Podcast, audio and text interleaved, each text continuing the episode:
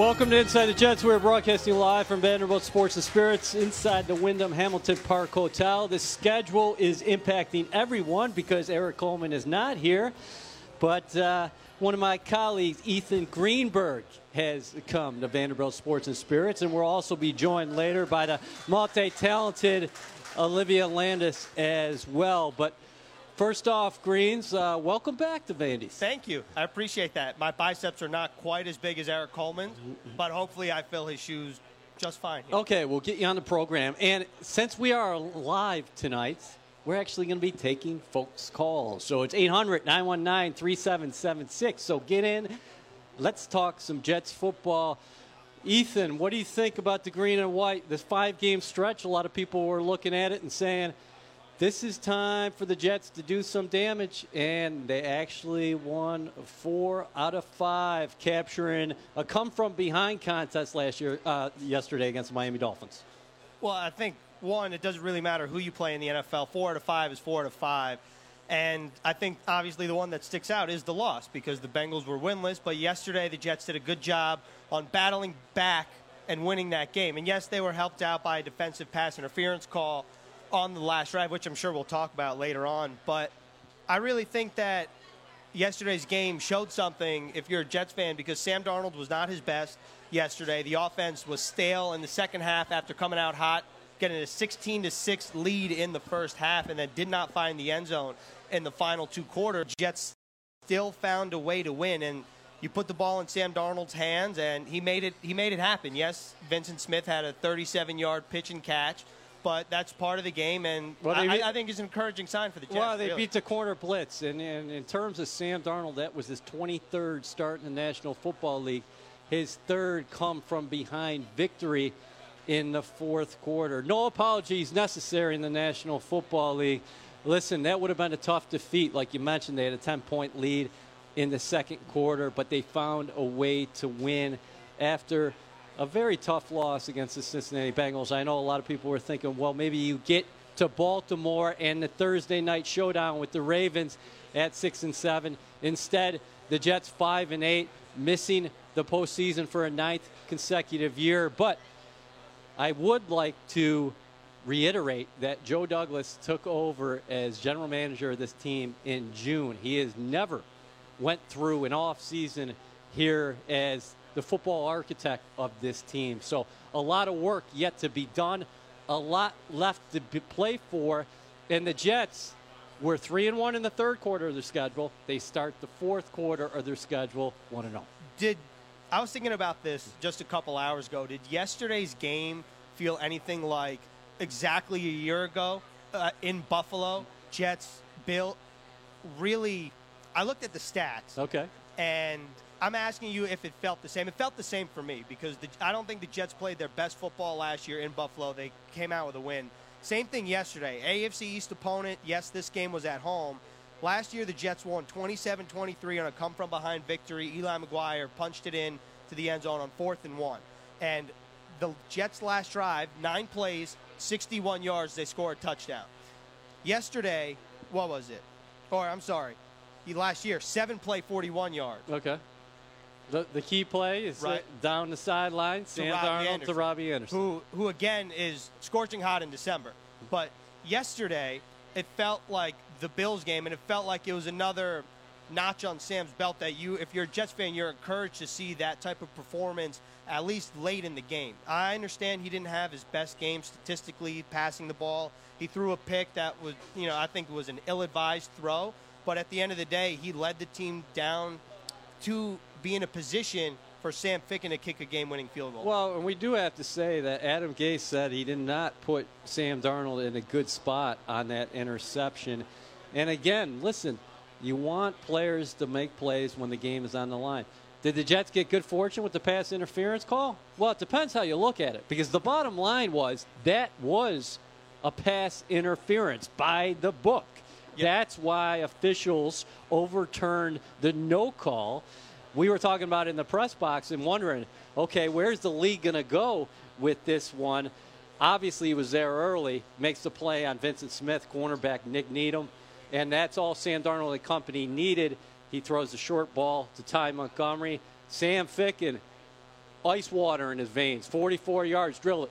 And Sam Ficken, he missed an extra point earlier in the game, so to have a uh, a shot at redemption is something that he said that he was actually very much looking forward to. He said it was the best kick of his pro career. I mean, Sam Ficken is somebody that's bounced around the N F L from a couple different teams, finds a home with the Jets after the Jets had their own kicking struggles in the beginning of the season.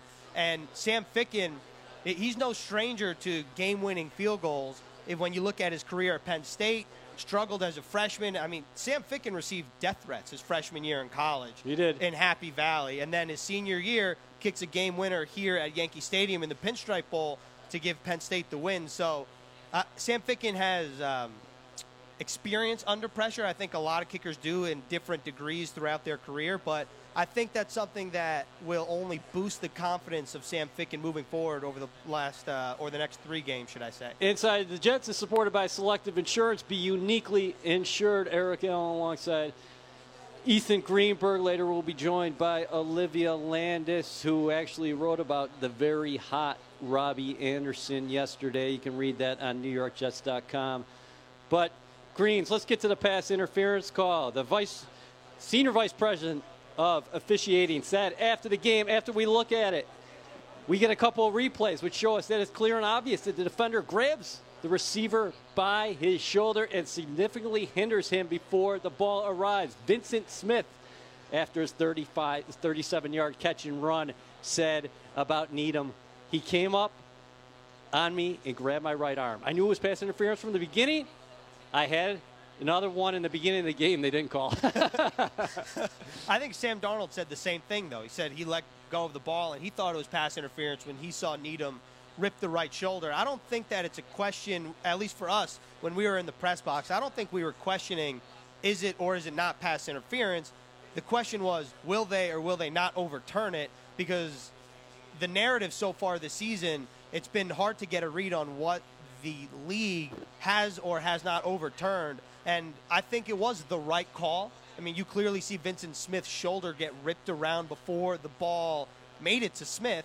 And that tough drive for Needham, not only for the pass interference call, but a couple plays before on the Smith catch and run. Needham is the guy coming off the corner on a blitz and yeah. barely misses batting down Sam Darnold's pass. Actually, Needham came off the blitz earlier Early in the game, game and right. knocked down in the, the ball. Second half, that's yeah. right. Uh, we're going to be taking calls later on uh, Inside the Jets, one eight hundred, nine one nine, three seven seven six. But Greens, Jets travel to Baltimore Wednesday. They line up against perhaps the N F L's most complete team, the Baltimore Ravens, Thursday night in what should be a raucous atmosphere. But how is the schedule changed back across the street at One Jets Drive? Because Adam Gase addressed the media on a conference call today, as did a few players, because the schedule's being changed right. because it's a short week. You basically have two days of work.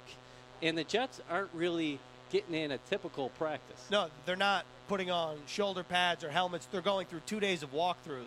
And Adam Gase said that every year since Thursday Night Football has been implemented, he's done something different to try to basically improve the health of his team, whether it was in Miami or here. And the Jets have been banged up all season. We know this from the get, from week one, even the preseason when Avery Williamson went down. Till now, the Jets are second in the N F L, or were at least entering Sunday's game, in the amount of players that they've used on a game day. And I, think, I believe the number was sixty-eight different players. Well, here, right? well, here's the other thing, is they lined up against the Miami Dolphins without their best overall player, star safety Jamal Adams, and also without their top yardage leader in terms of um, – from scrimmage in Le'Veon Bell. So both of those guys didn't line up against the Dolphins. They were still able to get out of there with and, a W. Uh, and Gase said in terms of those two guys, Le'Veon Bell had the flu. He's close to one hundred percent. And Adam Gase wouldn't say if he will, in fact, play Thursday, but he said things are lining towards that direction now. He was supposed to be back in the building. He's not contagious anymore. I think he'll be there for the walkthrough tonight. Now, the walkthrough is tonight because Adam Gase wants the players to get used to practicing at night because it's Thursday Night Football. That's and right. In terms of Jamal Adams and will he or will he not play on Thursday. I think it's obvious that Jamal wants to play. You kind of got that sense when Adam Gase was talking to reporters. Interesting comments. But we, we know what Jamal wants to right. do. But Adam said that it's not really up to Jamal because Jamal will, will sacrifice himself to go out there and play against Lamar Jackson and the Baltimore Ravens. I mean, this is this is a game, if you're a competitor, you want to be out there. And this will be in the hands of the trainers, the doctors, Adam Gase, and Joe Douglas. And Adam Gase basically said, if it's not right for Jamal, we have to do what's best for him. Even even if Jamal really wants to go out there, he's going to want to hold him back and make sure he's a thousand percent, because Jamal only knows one speed. Yep. So many things to get to in terms of injuries, because Ryan Griffin went out against the Dolphins, so the Jets were lining up in their eleven personnel with Daniel Brown was the guy predominantly against Miami. We saw the rookie Trayvon Wesco getting in there when they went to multiple tight end sets. And you can't say enough about Greg Williams, and we're going to talk about him later and what that MASH unit did against the Dolphins. Bend but didn't break, but they have a totally different challenge against Lamar Jackson and company. And speaking of Lamar Jackson, apparently he's day-to-day with the quad. We'll see. Yeah, he was limited in practice, but, again, the Ravens didn't practice either. It was a walkthrough. Mark Andrews did not practice or would not have practiced, and same with, same with Ronnie Stanley. So if Andrews and Stanley alone can't play, I mean, that would be big news for the Jets. Yeah, we'll see what happens. But uh, eight hundred, nine one nine, three seven seven six. We're going to come right back with Olivia Landis. You are listening to Inside the Jets on E S P N New York.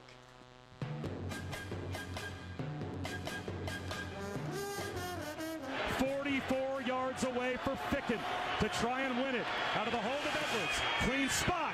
Kick on the way. It is good! Inside the right upright for Sam Ficken. And on the last play of the game, the Jets pull it out.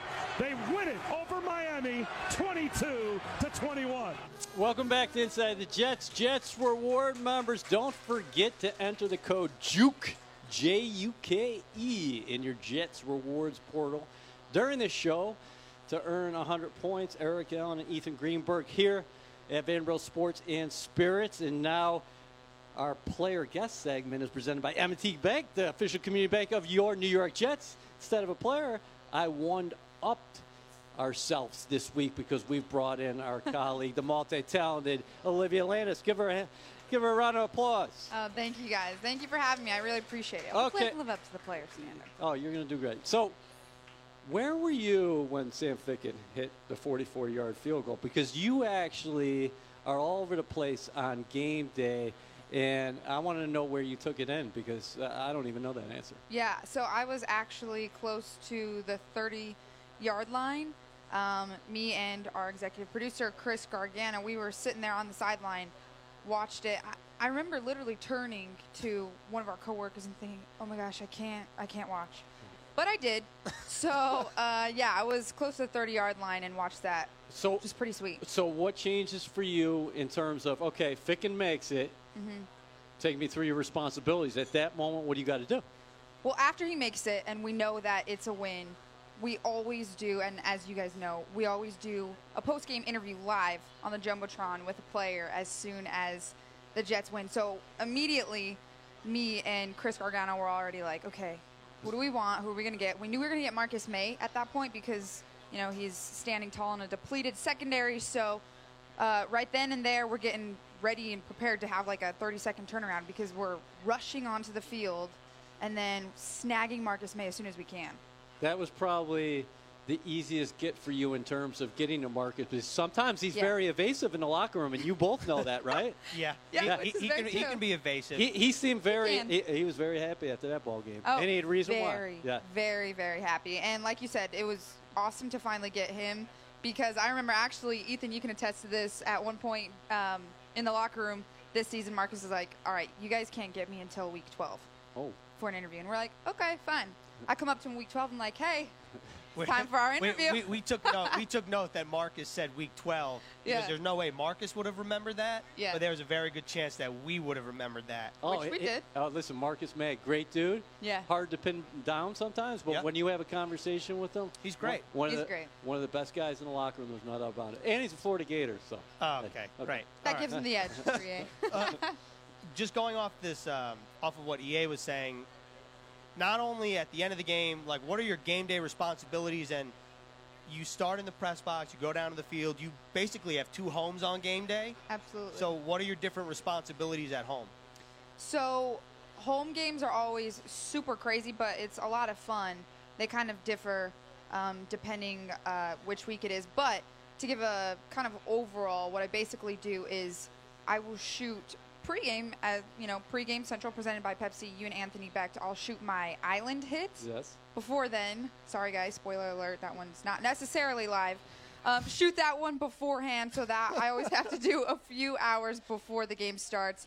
And then by the time I get back, I usually find you, and then you and I have to do keys to the game, which we do right by the MetLife gate entrance, which is always really cool. Um, there's one game left if you guys want to come watch that. Yeah, we, we, we need we need some love at the keys to the game. We need some love. There's, that's out at MetLife, right? Yeah. Yeah, right at the MetLife yep. gate entrance. That's me and Ethan Greenberg right there on that big stage, and we're MetLife fifty. Yeah. Time. You can't miss us. You can't. No. You really can't. No, yeah. but yeah, you, but you don't like to stop. So uh, I think it's fascinating because you're doing like triple duty because then you're in the press box for a little bit, but mm-hmm. you uh, it's kickoff. You were actually down on the field for most of the first half because. You talked to a couple alums, I believe, and then mm-hmm. also a couple youth football players. yeah, yeah, those were really funny. So um, I don't usually do that, but, yeah, like you guys said, so I was on the field for the entire first half of the game, interviewed W W E legend Mick Foley. Yep. I didn't grow up watching W W E, but it was pretty cool because everybody in the fan, in the stands seemed to know who he was. He's a legend. He is and, a legend. I was going to say, and said. the press box. People in the press box know who he is. Yeah, and then I interviewed Laverni- um, Lavernius Coles, which was really cool. Uh, we talked about his Monday Night Miracle game and that reception. Um, so yeah. that was really sweet. That was actually his first career touchdown catch, which yep. came in two thousand, which was really cool. Um, and then after that, uh, like you said, I interviewed a couple of youth football players. And those are always really interesting to interview the little kids because, you know, kids are so honest and you never know what they're actually going to say when you interview them. Um, so I had to make sure that they were Jets fans yeah, so when I interviewed them. So then you roll up, I believe, and then after the game, you start penning a piece on Robbie Anderson. What do you think yep. about Robbie Anderson? Like Green's mentioned in our first segment here, he's streaking again in December. What do you make of the connection? Because that's what you used in the headline, that connection that he has with Sam Darnold.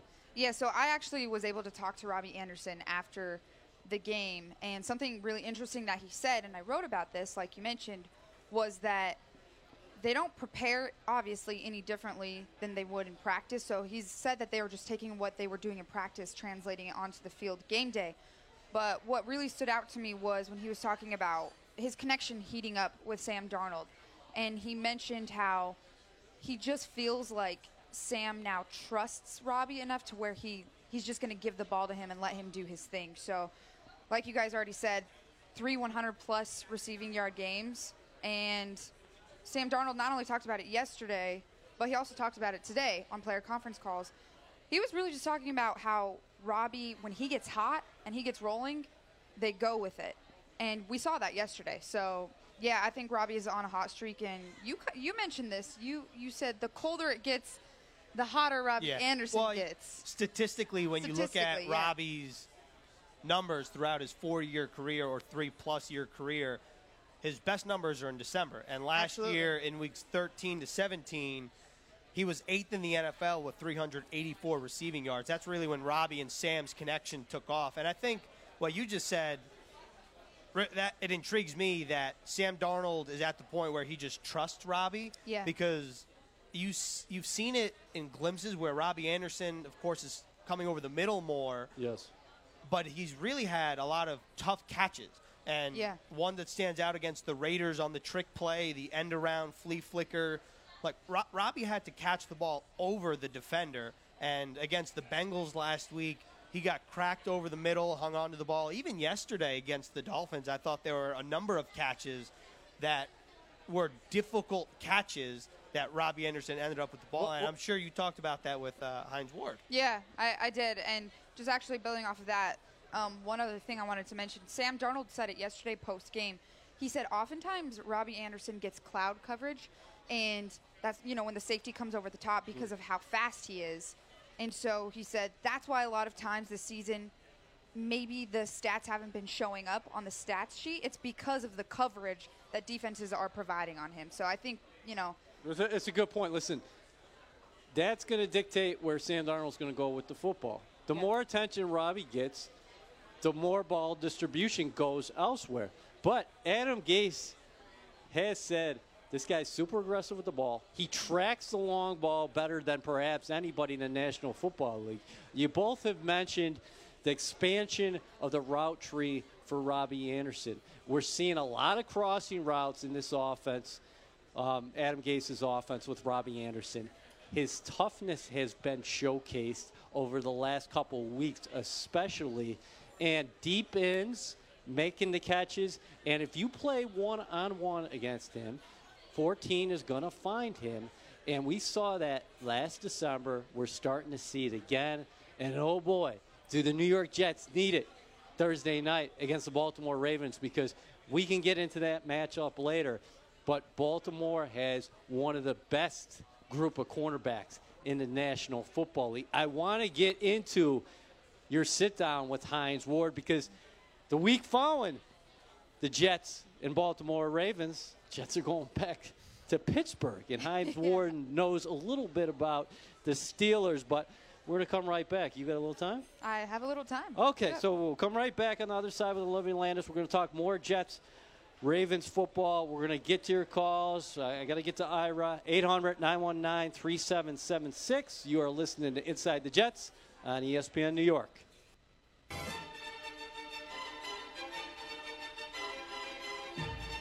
Darnold alone in the backfield, takes the shotgun snap on first and ten. Drops the throw.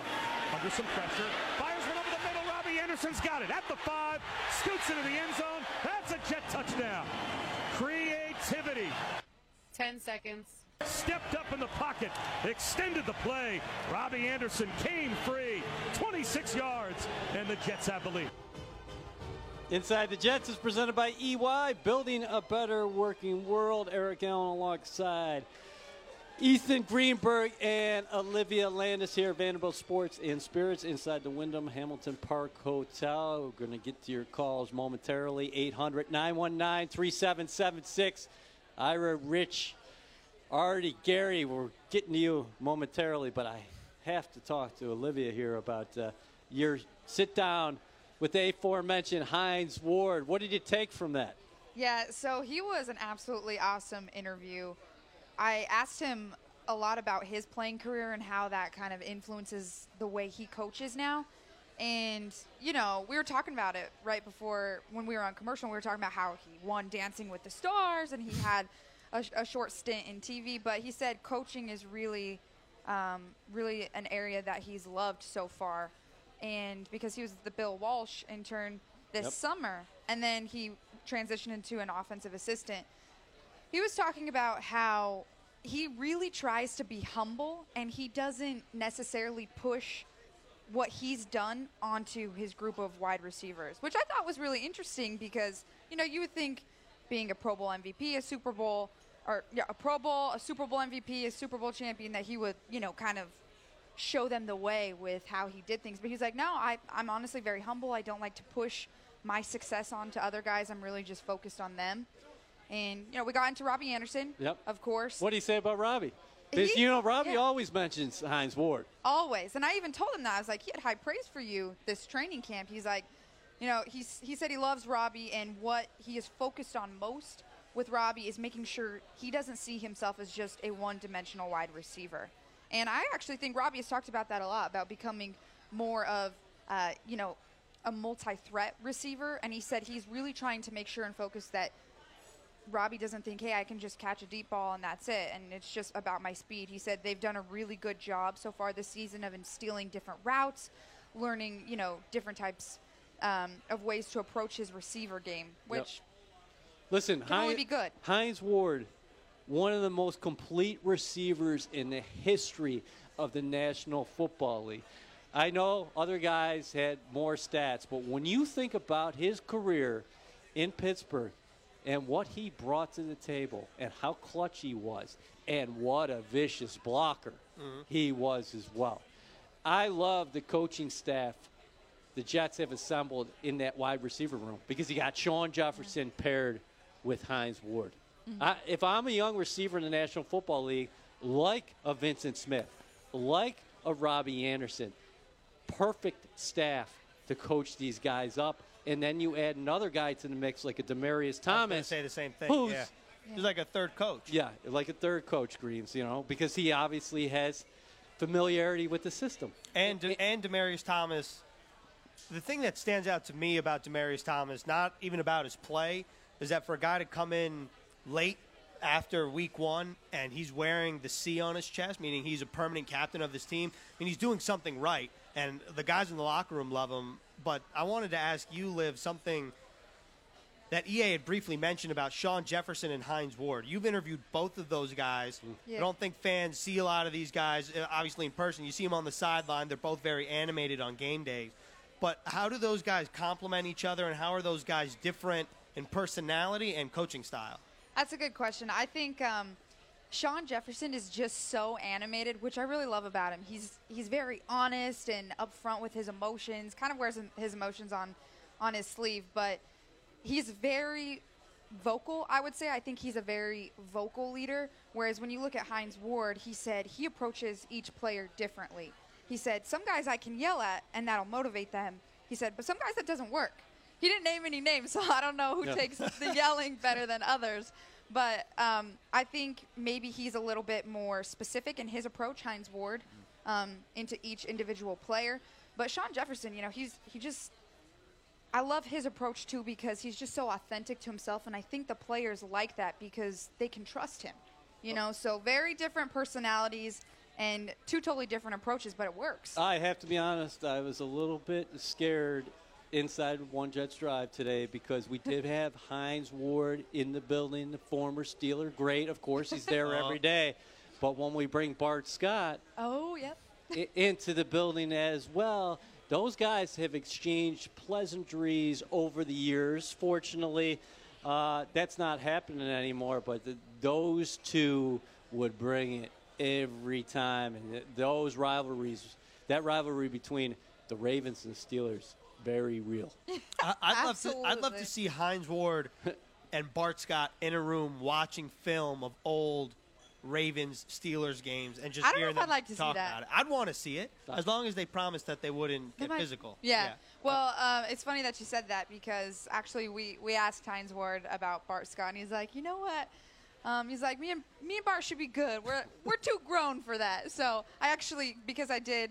Um, my Next Gen Stats segment with Bart Scott, after I did my interview with Hines Ward, I was like, hey, Hines, Hines said, let's bury the hatchet. Are you up for that? And he was like, all right, fine. Uh, but you know Bart. yeah, it, it, there you go. You look that up. YouTube it later, folks. Bart Scott, Hines Ward. Yeah, oh, yeah. Oh, yeah, they went after it. They did. Uh, over the years. Okay, let's get to some calls. Let's start with uh, Ira in Staten Island. Ira, what's going on, buddy? Hey, what's happening, Eric? What's happening, guys, over there? Hey, Ira. You know, How's it, it going? Nice. Hey, good, good. Everything's good. You know, just give me an extra second here tonight. I know you got guys waiting, but I just have to throw this out here. You know, I've heard a lot of negativity on the radio today, and, and I had to shut it off. It, it's very refreshing to hear some positive stuff after we beat the Dolphins yesterday. I'm not going to make excuses or throw back because maybe it didn't look pretty. The bottom line is it's hard to win in the N F L. And we beat the Dolphins. We won our first division game of the year, and we won four of our last five games. I'm not going to cry. I'm not going to say, oh, well, it was a soft schedule. We played weak teams. We ended up winning four of our last five games with everything that has gone on, with every piece of adversity that you could throw at Adam Gase and this coaching staff, between Sam getting sick, with fifteen players on I R, multiple injuries, and look at the job that Greg Williams has done. Mm-hmm. I, you guys are probably too young to rem- to remember the movie The Dirty Dozen. okay? You took a bunch of misfits and they turned them into an army unit. You know exactly where I'm going. And that's what Greg Williams has done with this defense. And and I think they've done a masterful job. The whole Dolphins to seven field goals yesterday. You know, I hear people complaining, well, they got down the field for seven field goals. Well, guess what? He kept them out of the end zone. And that's the big story of yesterday's game. And the same thing with Darnold. Was he perfect? No. Did he make some mistakes? The sack was a bad sack. But guess what? He bounced right back, and he hit Montgomery with that twelve-yarder. Because if he doesn't make that play, Picken's going for a fifty-five-yard field goal instead of a forty-three- or forty-four-yard field goal. So I'm tired of listening to all the negativity. I get frustrated, too. But, listen, at five and eight with three games to go, with everything that's happened, uh, let's see how they finish out the year. I, I, I think uh, some positive stuff the last couple of weeks. Well, thanks, thanks for the call, Ira. Listen, I love the positivity. Me I, too. I, I always brings that. Yeah. When we look back at this season, listen, I know in a press release it's written about the number of games the Jets uh, have missed in terms of the players and the seven starters on injured reserve and and on and on about the adversity this team has definitely endured. But they're still going. They're five and eight. Nobody is uh, jumping around the locker room saying we're champions. They know exactly where they're at. And when you look back at the season, you're probably going to look back at a couple games and say, Buffalo, sixteen-point lead, game yeah. one. You're going to look back at Jacksonville in December. Right now you're a better team than Jacksonville. When you went down there mm-hmm. with the situation you had, you weren't. Cincinnati, you look back at that one and say, we should have had it. Well, what about Miami, Miami the first time in week nine? Miami the first time. So woulda, coulda, shoulda, but every team in the National Football League can play that game. The bottom line is you got to finish it out. And now with the new regime, with Joe Douglas and company, you, you got to let them address where this roster is weak and needs more depth and needs more talent up front. They know this is not a perfect roster. They got a lot of work to do. And, and I think that a lot of fans have faith in Joe Douglas to address the needs up front because you, you hear about Joe Douglas and he's a former offensive lineman. And so far, you know, I mean, it's a small sample size. Joe Douglas, I think, has done a, a pretty good job here. And I just want to circle back to something Ira said about the schedule and how a lot of people point to the Jets' opponents being weak. Well, I'm going to steal a phrase that's commonly used but very commonly used in the N F L. You can control what you can control. What you can't control is who pops up on your schedule and how those teams perform throughout the season.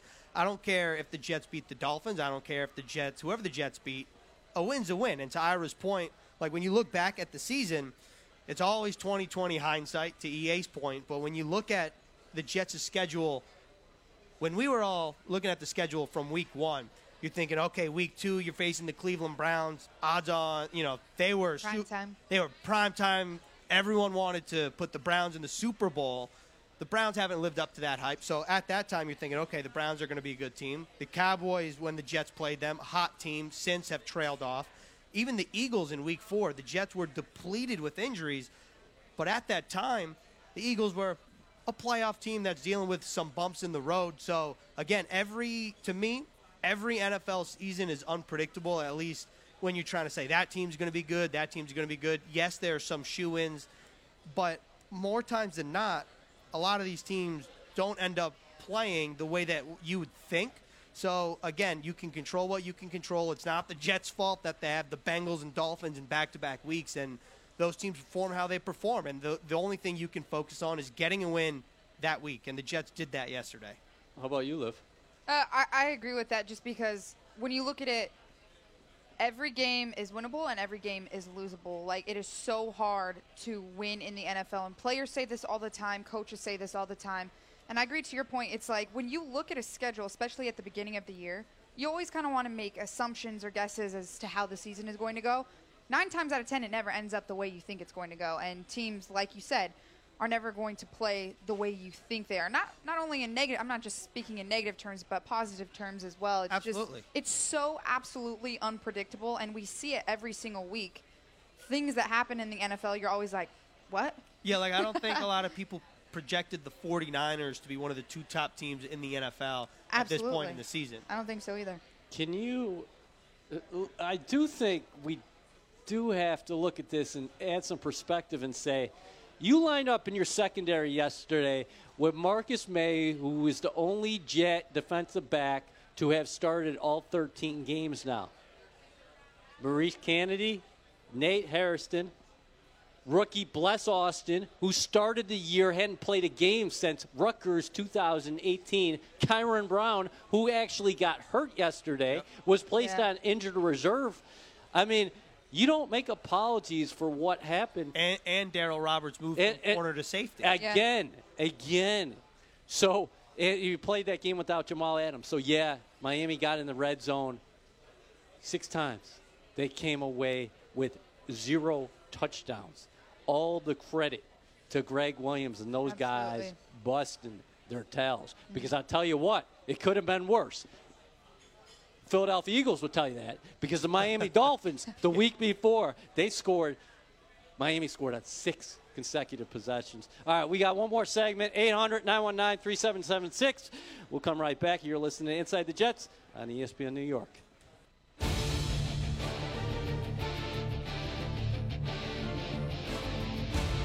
Darnold alone in the backfield, takes the shotgun snap on first and ten. Drop the throw. Under some pressure. Fires one over the middle. Robbie Anderson's got it. At the five. Scoots into the end zone. That's a Jet touchdown. Creativity from Sam Darnold. Stepped up in the pocket. Extended the play. Robbie Anderson came free. twenty-six yards. And the Jets have the lead. Welcome back to Inside the Jets. We're broadcasting live from Vanderbilt Sports and Spirits inside the Wyndham Hamilton Park Hotel. Eric Allen alongside Ethan Greenberg and Olivia Landis. Uh, Joel's helping us out back in the N Y C. We got Justin here, our technical director every week. And for those watching on New York Jets dot com, uh, Noah's taking care of us each week here at Vanderbilt. So we appreciate everybody. Uh, we have so many callers in the queue. We better get to a, a couple calls as we look ahead to the Jets, Ravens, Thursday night. Let's go to Richard, who's been on hold for a while. You're in Manhattan. Uh, Richard, go ahead. Hi, Eric, Ethan, Olivia.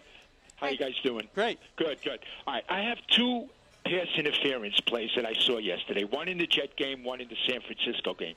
I don't understand what I'm watching anymore. All right, the Jet game. The Jet wide uh, wide receiver was going – no, the Jet defender was guarding the Miami wide receiver, right sideline, and the ball was severely underthrown. There was incidental contact. Both re- both the receiver and the defender were battling a little bit hand in, you know, hand con- combat, but nothing major. Yeah. But the ball was completely overthrown by seven or eight yards, underthrown. The wide receiver had no chance of catching. They ran into each other, and they called the flag. Jets didn't challenge it. Nothing happened. But that was – did you, do you know the call I'm talking about? Yes, we do. Yes. I, I don't know about the call in the other game. I got to be honest with you. I was all Jets yesterday. I saw a little okay. bit of the so Sunday you, night game. All right, so you agree that that was not – that was should not have been a, a no call. Well, thanks for the call, Richard. Uh, Greens, I know you wanted to comment on that. Well, I, we were talking about in the press box yeah. yesterday – if you're blessed, I, I I think this is the Bless Austin play yeah. when I don't know who the intended receiver was, mm. but Bless is almost getting hugged, and he's trying to, you know, the, the rule in the N F L is if you're a defender, you have to look back for the ball. And in Bless Austin's case yesterday, the only way he could look back for the ball was literally like bending his back backwards and looking over, like over his head. And I don't know what he's supposed to do in that situation, but I think under the rules, it's supposed to be a defensive pass interference call. I don't know, uh, given I, the, I don't know, given the new rules, if you can challenge and then say that the ball was uncatchable, though. Well, that's the thing with pass interference is a lot of times, to Richard's point, you see the pass interference flag get picked up because the ball is uncatchable. Okay. Where you don't see that happen is if a defensive holding. Defensive holding is just five yards, first right. down, and here we go. Um, yeah, listen, uh, officiating crew yesterday, there were a couple calls where maybe you go back and look and you, you, you talk to the league about it. I mean, because each team every week, they go back and watch the film. They submit a report to the league. That's all part of the deal. Um, it's a tough job, no doubt about it. The big thing for a defensive back, no matter what happens, wherever the ball is, try to find it, because yep. you're not going to get the benefit of the doubt nine times out of ten yeah. if your back is facing the quarterback. Yeah, I agree with that. And if I, it's the play that I'm thinking about. It actually happened right in front of me. And I remember thinking in my head, if you're Bless Austin, you have to at least try and turn as best possible, because like you said, the biggest thing on a call like that is you have to make a play on the ball, and he didn't even turn. So I think that's where that call came in. And, you know, whether you agree with it or not, like you said, I think nine times out of ten, the D B is not going to get the benefit of the doubt. Yeah, let's uh, move on here and go to East Haven. Gary, you're on the line. All right. Listen, guys, you have a great show. I love this. And, you know, with Rich, Rich from Manhattan, I call it Grillin' the Host with Rich from Manhattan. Um, you guys, uh, I'm a big Jet fan. I moved up to East Haven. I know it's, I'm in bad territory up there, but still, the thing with the the thing with the Jets, man, I, I always emphasize the offensive line. I talk about it, and I just don't want to be on too long those shows ending. But I found out about you guys from Jonathan Friedman's show, Talking Sports. He talks about you guys. He's a big Jet fan, and he loves it. And that's how I found out about the show. And I, I, I'm hooked on. I'm a Jet fan. I mean, Talking Sports with Jonathan Friedman is a great show, but Talking the Jets, you need Ira from Coney Island or City Island, wherever it's from. Staten Tremendous. Island, Staten Island. And Staten Island, right, right. There's an island there, even though, you know, half of them aren't even islands. Like that. Coney so, Island's not an island. Yeah, I got you, like, Gary. So what do you got with the offensive line? Oh, the offensive line is, yeah. listen, uh, you know, you really can't, to me, you cannot evaluate a quarterback to get him an offensive line. Because you can still tell if he can get the ball out to the receivers. It's nice to have good receivers, but without that offensive line, that, that's the that's the genesis of the offense. That's where you move it. That's how you can evaluate this guy and really know how good of a quarterback you are. When you have four hundred pound linemen sitting on your head, it's very difficult to do an evaluation. Thanks for the call, Any Gary. Follow-ups?